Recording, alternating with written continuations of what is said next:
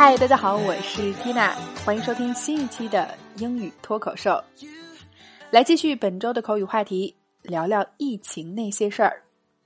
前四天的节目，我们分别聊了接种疫苗、疫苗的接种步骤、保持社交距离、密接者以及自我隔离等等一系列应景的表达。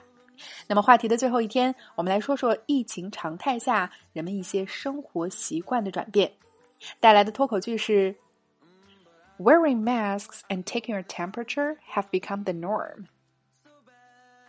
Wearing masks and taking your temperature have become the norm. OK，我们一起来拆开分析。首先，口罩想必大家已经非常熟悉了，就是 mask。那么补充，医用口罩就是 medical mask。同时，mask 还可以表示面具、面膜。 哎，这些我们日常常用到的物品都可以用 mask 来表示。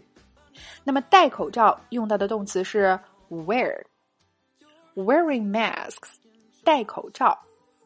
下面短语 take a temperature 表示测体温。说 wearing masks。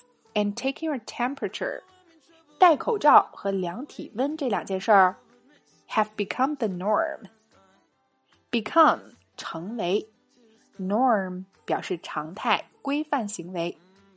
如今在疫情常态化的背景下，我们出门时不戴口罩都已经不习惯了，而且去到公共场所测温也是必要的流程。